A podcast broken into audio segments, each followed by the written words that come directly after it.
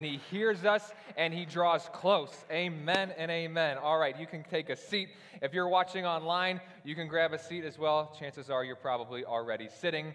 But thank you for being here with us today at New Story Church. Whether that's in person or online, we consider you to be a part of our family. We consider you to be a part of New Story Church here. And the fact that you would take an hour out of your time to be with us here today, it just means the world to us. And we are so thankful to have you with us.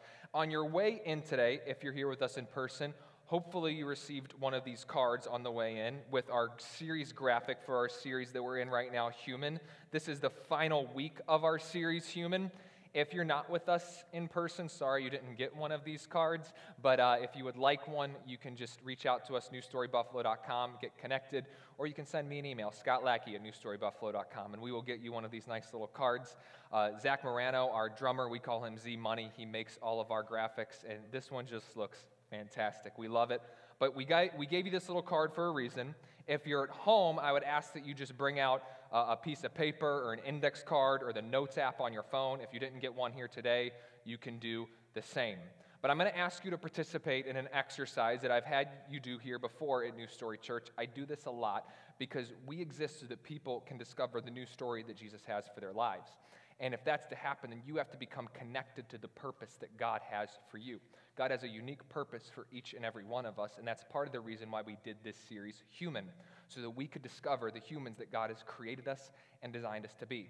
And oftentimes, for us to find that purpose, what we have to do is to identify a problem that exists in the world that we're passionate about and we want to do something about. And so, on the blank side of the card, or if you're at home with a piece of paper or your notes app, whatever that looks like, I want you to write down a problem that you notice that exists in the world, that it really bothers you, it keeps you up at night, and you would like to do something about this problem. Now, for some of us, this might be on a more immediate level. There's not a right or a wrong answer to this. But for some of us, the problem that you may recognize that you want to write on this card right here, right now, because we're all going to participate, it might mean something that you see in the workplace. Maybe there's a problem that you notice, there's some tension among various employees and you want to be a part of the solution instead of continuing to participate in the gossip, which we all are prone to do at times. Uh, maybe it's something like that. Maybe there's a problem within your family, and you've noticed it's a problem, and instead of continuing to just say nothing, you know that you need to say something. Maybe the problem that you notice in the world is something more immediate. Maybe it's something with a friend, a family member, a coworker. Maybe the problem that comes to mind for you is something that's a little bit bigger picture once again, there's not a right or wrong answer to this. We're all just wired a little bit differently. And so maybe for you, it's something like hunger. You notice a lot of people, you know, in other parts of the world or even just in your own neighborhood may not have access to, to food or something like that. Or maybe you're thinking of something like the division that's existing in this country right now. You'd like to be a part of bringing together people for unity. Or maybe it's something like modern day sex slavery, whatever it is, you, you say, hey, I think about this. I've seen people do something about it. I would like to be a part of the solution. Not a right or wrong answer. And maybe you're sitting here and you're thinking, I really just don't know, and I feel there's a lot of pressure right now, and so I'm going to pretend to write something down because everybody else is writing something down, and I might feel like less of a person if I don't write something down because how, you know, heaven forbid I not have a problem too. Does that mean I don't have a purpose? You might be thinking that. Hey, you just, you just got something you get to pray about now. Hey, God, what's going on around me that you may want me to do something about? So don't feel bad if you can't think of something right off the top of your head. But it could be something immediate, it could be something bigger picture, it could be it could be uh, multiple different things. It could be many different things. It, sometimes it has to do with how you're wired or whatever it is you're interested in. What is a problem that you notice that you said, you say, hey, I would like to do something about this, and write it down. And my challenge for you we're going to pray for this at the end of the message today, but that you would take this home, you would put it in a place that you see it every single day, whether it's in a mirror or whether it's in a book or a Bible or whatever it is, you would see it every day and you'd begin to think about God. How can I be a part of this? Because the title of today's message is this A Better World. A Better World. In the first week of this series, we talked about God's intention for humanity, that we are intended to create, we are intended to care for the creation, and we are intended to further God's good work in his creation. And then we looked at the new humanity that Jesus initiated when the Word became flesh. That was the second week, and how we can become the humans that, that Christ designed us to be by following the ethics of Jesus and following the way of Jesus. And then last week we got a little bit more specific and we talked about the power of speech. And if you missed any of these messages, they're all on our YouTube channel. You should all subscribe online or in person so you can keep up to date with what we're doing on our YouTube channel. And uh, that was the power of speech. But this week we're looking at the power and the ability that God has given us to create, to choose to make a difference, to create the better world that God has designed us and created us to make. Because no matter who you are, no matter where you're from, and no matter what you've done, God has a plan and a purpose for you, and He has a new story for you to live in. And so we want to all be a part of creating the better world that God has called us and designed us to create. That's my desire for our church. That's my desire for all of us. But let's be honest to create a better world, to notice a problem and to say something about it, that can be very intimidating. It can be nerve wracking. It can be, oh man, should I really say something right now?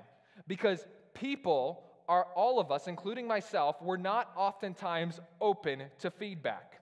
When somebody notices a problem and you say something to them about it, oftentimes you're met with, excuse me, or you should keep your mouth shut, or why would you say that, or hey, it's really not that big of a deal. Why would you say something? That's what we're met with. In fact, last year I was reading a really interesting book by Adam Grant called Originals, and the subtitle is Why Nonconformists Change the World. And in this book, he was looking at mostly workplace environments and, and healthy work environments and unhealthy work environments. And in the beginning of the book, he talks about how most people are afraid to speak up about something they notice at work that is wrong, that should be changed, and it actually could be hurting other people. He had this to share in the book. He said, Advocating for new systems often requires demolishing the old way of doing things, and we hold back for fear of rocking the boat. Among nearly a thousand scientists at the Food and Drug Administration, among a thousand scientists, more than 40% were afraid that they would face retaliation if they spoke up publicly about safety concerns. Of more than 40,000 employees at a technology company, half felt it was not safe to voice dissenting opinions at work. When employees in consulting, financial services, media, pharmaceuticals, and advertising companies were interviewed, 85% admitted to keeping quiet about an important concern rather than voicing it to their bosses. And I imagine you have been in that place before as well. You've probably been on both ends of it. You've been the person who notices something wrong and you want to say something, but you know that nobody will do anything about it. Or you've been on the other end where somebody has said something to you and you know that it might be wrong, but you just get really defensive so you don't really listen to what they have to say. Adam Grant went on to later explain in the book that in most studies, they found that whenever somebody does speak up out about a problem in, a, in the workplace, it, is, it means that they are more likely to not receive a raise. If you're the person who speaks up and says something, even if it's a good idea, even if you're speaking up against something that's wrong, you're most likely going to be viewed as the, from the authorities in the workplace as a pain in the rear end and you're not going to get a raise. That's the view that we have. And we can all be like this. I mean, to be honest, I can be like this. I've shared this before at New Story Church. On Tuesdays, I send my messages to Neil, our executive pastor, and he always listens to them and says, hey, you should change this, you should change that. Should. And sometimes he doesn't give me any feedback at all. In the past few weeks, it had been really easy. He was like, that sounds great, go with that. But this past Tuesday, I sent him my message, and he sent me an entire text message of things that I needed to change. And I did not want to change those things. And so I sent back an entire text message in response questioning, why would you want me to change those things? And then I started thinking back to this message. And I thought, I am being the person who does not want to receive feedback and who does not want to hear about a better way of doing things. I am completely disrupting and hurting the process that we have put in place for putting together messages here at New Story Church. And then uh, finally, I listened to Neil and I said, okay, I won't use some of those examples that you told me not to use. But at first, I felt it getting like, why would you say that? Who are you to say that to me? And we as humans, we have to admit, we don't always like receiving feedback and we really don't like being told that we're wrong. And all of us can be way too sensitive I was getting ready to use this example. I had this in my mind for our series in October, but I'll just say it again then, and I'm going to say it right now. What's so funny to me is other generations like to look at us millennials and refer to us as the snowflake generation. But as soon as we criticize a previous generation, they get extremely defensive.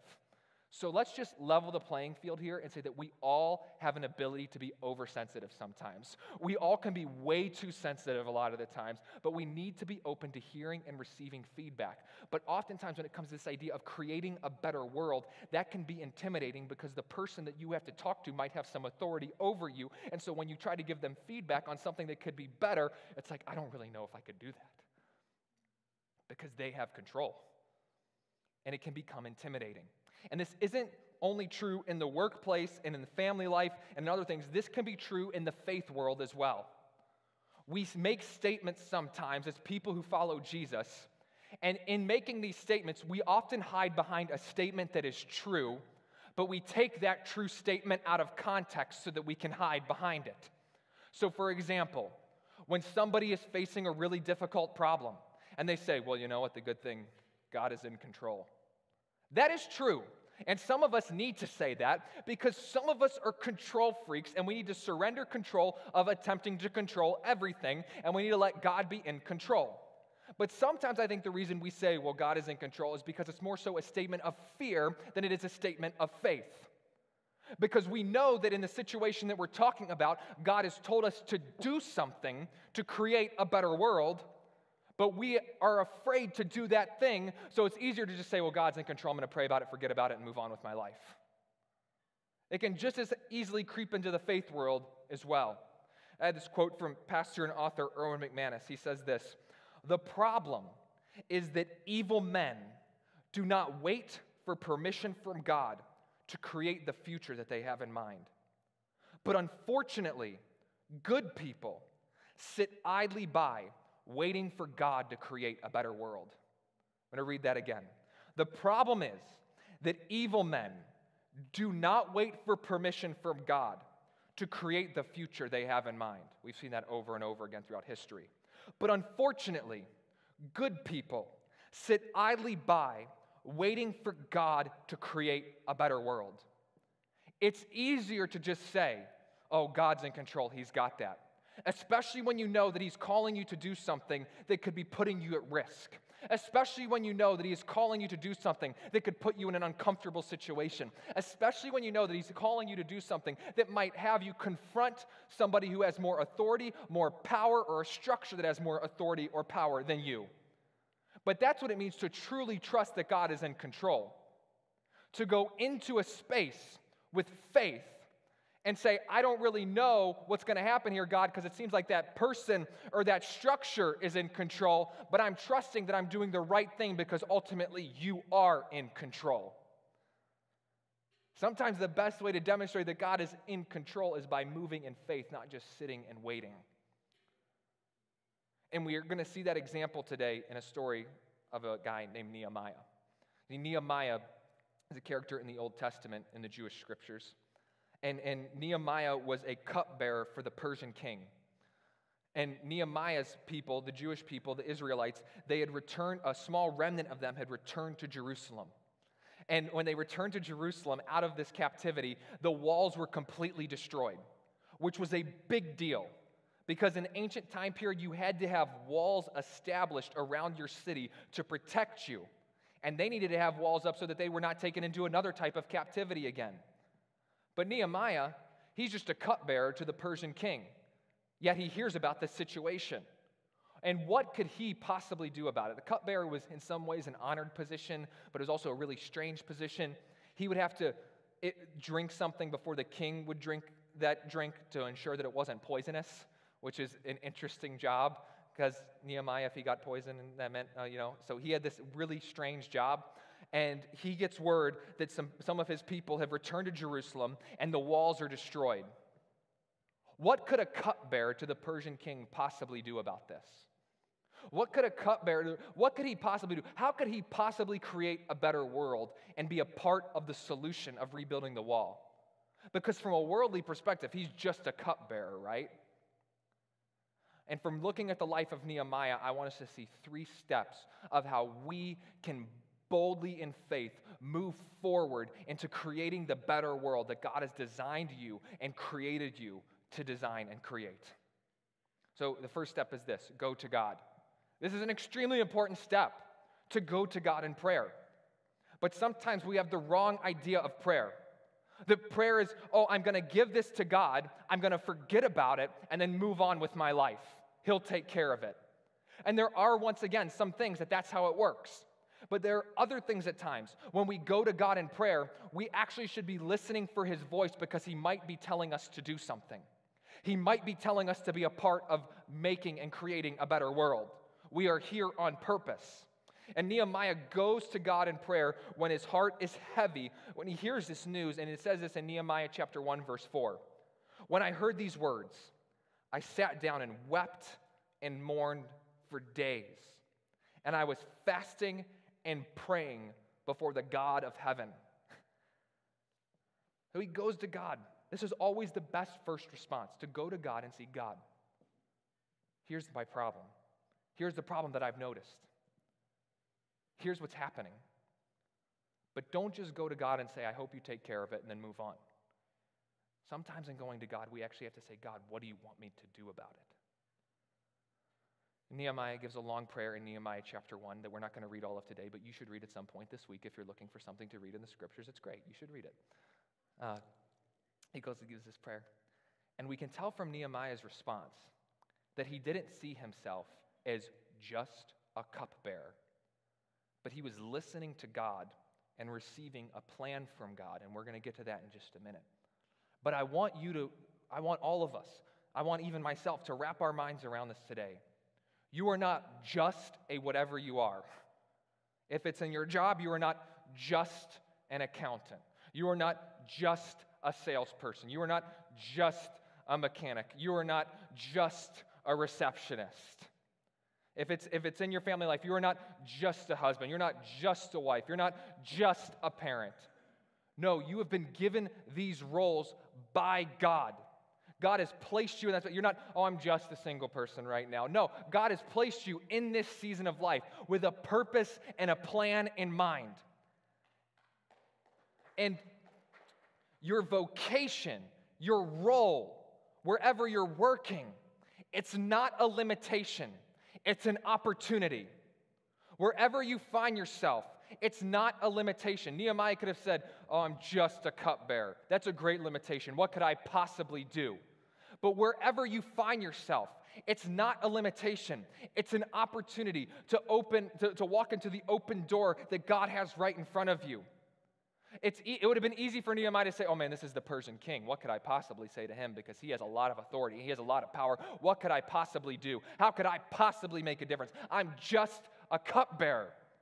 And you might be looking at a limitation around you and saying, or in front of you and saying, or an obstacle or a source or whatever it is, how can I get around this? But when you're connected to God and you understand that you're not just a whatever, but you are an image bearer of God, created in God's image, who in Christ Jesus you are a new creation with the Spirit of God dwelling inside of you to bring about new humanity and restoration, you can embrace the faith to move forward into what God has for you.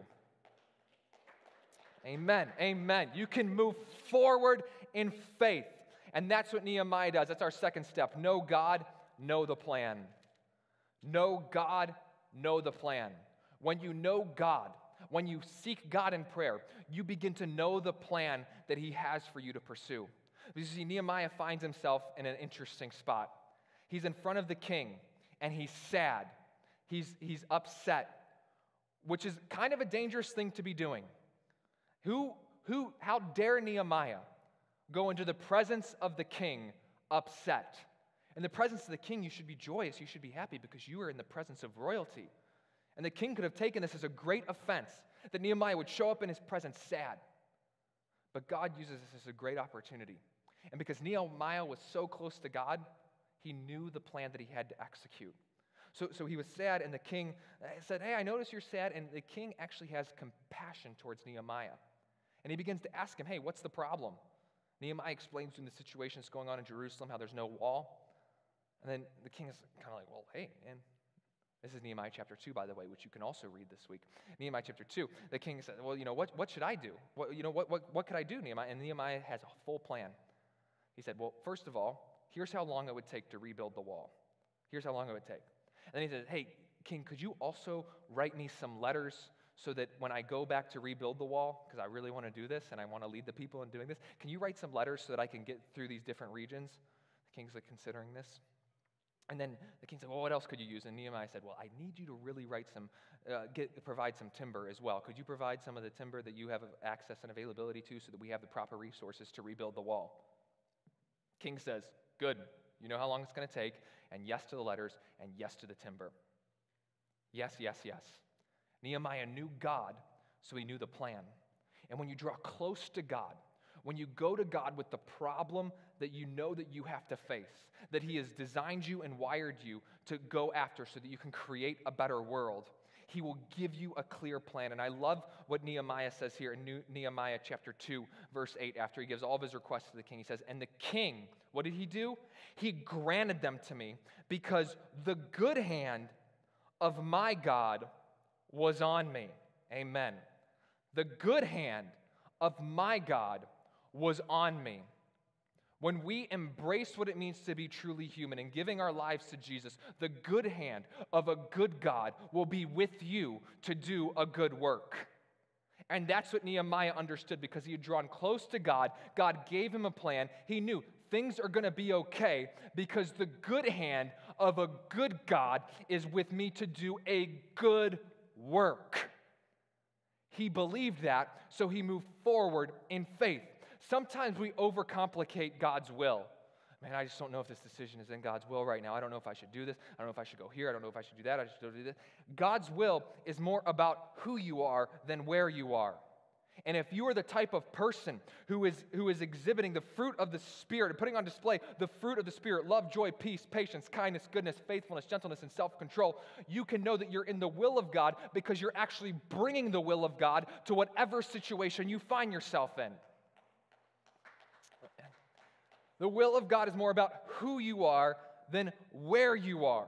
And when you know a good God, his good hand will be with you. Well, I just don't know God's will because you know what? I was taught that Jeremiah 17 9, Jeremiah 17 9 says that the heart is deceitful. Yes, it does. Jeremiah 17 9 says that the heart is deceitful. But Jeremiah lived in a pre resurrection world. We now live in a world where Jesus has died for us and then he came back from the grave and sent his Holy Spirit. And guess what Paul says? That the Spirit of God renews our hearts and our minds. Do we not believe that the Holy Spirit is real, renewing our hearts and our minds? We don't have to walk around with decision paralysis all the time. Am I doing the right thing? Am I doing the right thing? Not if you're close to God and you're listening to His Holy Spirit. He renews our hearts and our minds. He is real, He is alive, He is speaking, and He renews our hearts and our minds. And when He wraps our passions up with God's passions, we can move forward in God's will. God is not hiding, trying to trick us. Sometimes I feel like we have this view of God that, oh, I'm on a balance beam right now, and God is holding the back of my shirt, making sure that I don't slip. I feel like that's the view of God we have. And God is just, God is waiting. He's waiting for us to slip. And He's waiting to trick us. And, and, he's, and he's just waiting, and he's just waiting for that to happen. And, and, it's, and it's like this, oh, God, God, and we forget that Jesus said, No, once you're in my hand, you can't be snatched out of my hand. Go to John 10 28. That's what Jesus says. You can't be snatched out of his hand. And, and so we, we treat God as like, Am I going to slip? Am I going to fall? And, and then I, I, hear some people saying right now, Oh, gee, Scott, but you know, in, in Matthew chapter 7, I mean, Jesus says that the way is narrow. He says it's narrow. He does not say that it's unclear. It's actually incredibly clear. Walk in the way of Jesus, listen to his spirit, and when your life is displaying the fruit of the spirit, you can know that you are walking in God's will. You are a part of creating the better world that God has called you to create. And if you're saying, How could I possibly know that? Stay close to Him in His Word, stay close to Him in prayer, and surround yourself with other godly people. And if you're really ever questioning anything, go to them and uh, trust them to be honest with you. God's will is not, you know, I'm, I'm going to wait for you to slip. I'm going to wait for you to mess up. I'm going to wait for you to screw up. God holds us in His hand. And the way is narrow, but it's not unclear. It's incredibly clear. In Psalm 18, I love the psalmist says this. You, Psalm 18:36, you do what, God? You enlarge my steps under me, and my feet have not slipped. Doesn't say, oh God, you know, you make the steps really small, so you make it hard for me and I might fall over and you know, no, you enlarge my steps under me, and my feet have not slipped. I like the way the New Living Translation says this as well. It'll be up on the screen here in just a second. It says, You have made a wide path for my feet to keep them from slipping. God is not hiding, God is not trying to trick us. If you saw two weeks ago, the reason Jesus took on flesh is because God said, I'm drawing close. You don't have to hide anymore. He's drawing close. He enlarges the steps under you so that your feet will not slip. If you've constantly been under this view that God's trying to trick you, you can be set free from that today. Know God. When you know God, you'll know the plan. And that's why Nehemiah said, The good hand of good God was on me. Yes, Nehemiah also lived in a pre resurrection world, but he stayed close to God. And when you allow God to shape your heart in such a way that your passions become God's passions, you can know that you're moving forward in His will. He will shape your heart and mind. The power of the Holy Spirit has the power to do that. Which brings us to our final step execute the plan. Execute the plan. Nehemiah gets permission. He goes back to Jerusalem. He's a brilliant leader, by the way. He, he hangs out in Jerusalem for three days. He gets kind of a, a look of the land. Doesn't say this specifically, but I imagine he was looking around and saying, yeah, that guy over there, he's not a good worker. He's not going to be helpful. and over there, man, he's, he's busting his butt. That's going to be like my number two over there when we start building this wall. Like, he's, he's observing the land, he's getting a feel for things. Oh, you know, this motivates that, and, he, and he's seeing things, and he's getting an idea for things. And after three days, he starts doing some talking, and he starts gathering some people, and he starts executing the plan that God had created him and designed him to execute. It says this in Nehemiah chapter 2, verses 17 through 18. Then I said to them, You see the bad situation that we are in? This is what a good leader does. A good leader is like, Hey, there's this bad situation. We need to do something about it. The bad situation we're in, that Jerusalem is desolate and its gates burned by fire. Come, let us rebuild the wall of Jerusalem so that we will no longer be a reproach. I told them how the hand of my God had been favorable to me, and also about the king's words, which he had spoken to me. Then they said, Let us arise and build. So they put their hands to the good work. Nehemiah came in and he executed the plan. He said, Here's what we got to do. And they put their hands to work. As soon as you begin to create the better world that God called you to create, people will begin to follow you. And that will be a sign of affirmation that you're doing what God has called you to do. People will begin to follow you. Now, I, I have talked to some people before who, who, told me that, that God told them to do something and they, they show up and they just don't have much of a plan. And I'm not saying that you have to have every detail figured out, but if you just show up with some grand, big idea, people will follow you for maybe a week. you need to have some steps. Here's what we're going to do. Here's how we're going to make this happen. That's why it's so important to know God so that you can know the plan that He has.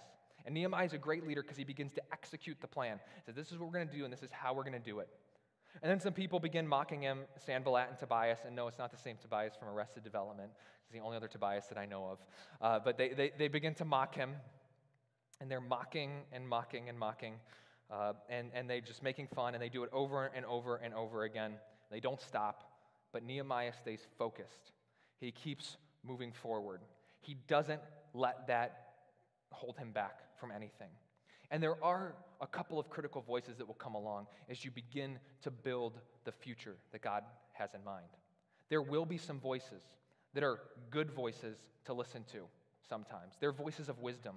They're voices of people who maybe went before you. They're voices of people who, when they come and ask you a question, they're not trying to make you slip. They're just trying to get you to consider things a little bit more. They're the voices of, of hey, who walks with the wise become wise. So listen to those voices when you're executing the plan. They're just trying to help a little bit. But those voices are not the same as the mockers.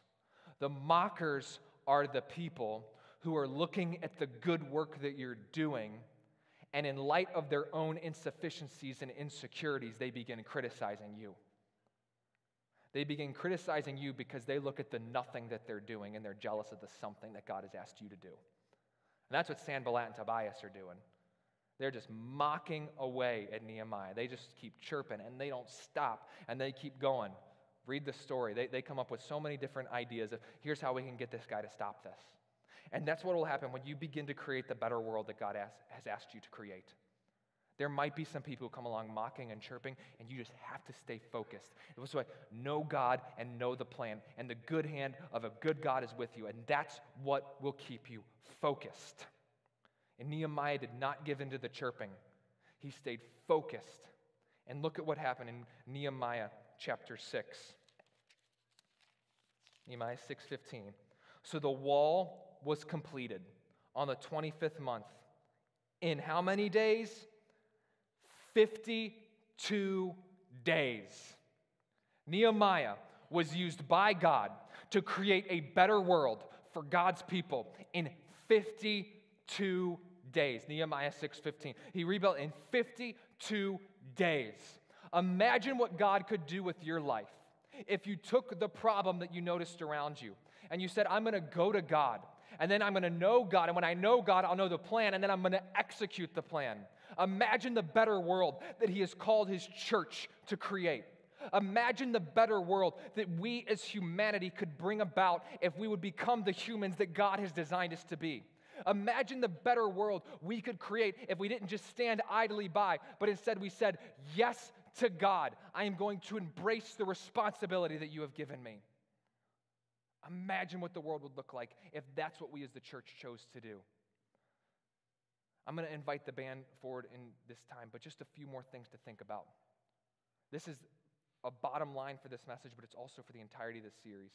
If you missed the past few weeks, go check them out on our YouTube channel. It really kind of all builds up to this. But true humanity will choose to create a better world. True humanity will choose to create a better world. True humanity will boldly, in faith, create the better world that God has in mind, to lay down our preferences and our convenience for the sake of others. To say that, just as Jesus said, greater love has no one than he who lays down his life for his friends, we are going to live into that and lay down our preferences and our convenience for the sake of others to create the better world for humanity that God has designed us and called us to create. This is what our core values are all about here at New Story Church. We have core values. If you don't know, they spell story. First one's two words service and celebration, trust, outstanding effort, relationships, and yes to God when we serve and celebrate people, when we say, I'm going to serve people because Jesus came not to be served, but to serve. So we are going to serve people and we are going to celebrate people because our good God loves them and He has a purpose for them. So we are going to serve and celebrate people.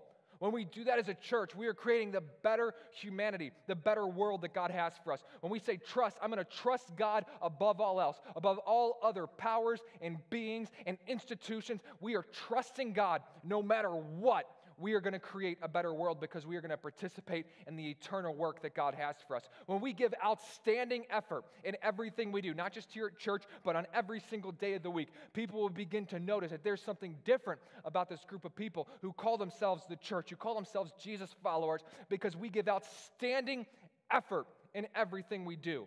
In our relationships with no matter who they are, no matter where people are from, we are going to be Christ in our relationships. We're going to bring the power of the Holy Spirit with us. And by investing in strong relationships, we are going to create a better world. And in saying yes to God with everything that we have, in saying yes to God with our possessions, and saying yes to God with our very being, we will create the better world and write the new story that Jesus has designed us and called us to create. We are not going to be the church that stands by waiting on God because we recognize that it is God who is waiting on us. God is on the move. He's moving, he's moving, he's moving. God is not standing back with his hands on his knees going, Oh, Scott, I just can't keep up right now. Let me go get a bottle of water because you're just doing so much for the kingdom. I really need, Scott, you just need to slow down. I can't keep up. Scott, let me go take my Flovent and albuterol right now. I got this asthma attack that's happening. I just can't keep up. That's not what God is doing. He's not standing oh, I'm just waiting. I just can't keep up. No, it's our job to try to keep up with him, to try to keep up with the new creation that he's bringing to the present age. His kingdom come, his will be done on earth as it is in heaven. This is what we're designed to do. Amen. Amen. I'll just go back to Nehemiah chapter 2, verse 8. And the king granted things, these things to me because the good hand of my God was on me. The good hand of a good God is with you to restore his good image within you so that you can bring about his good purpose. True humanity will choose to create a better world, no matter what opposition is in our way.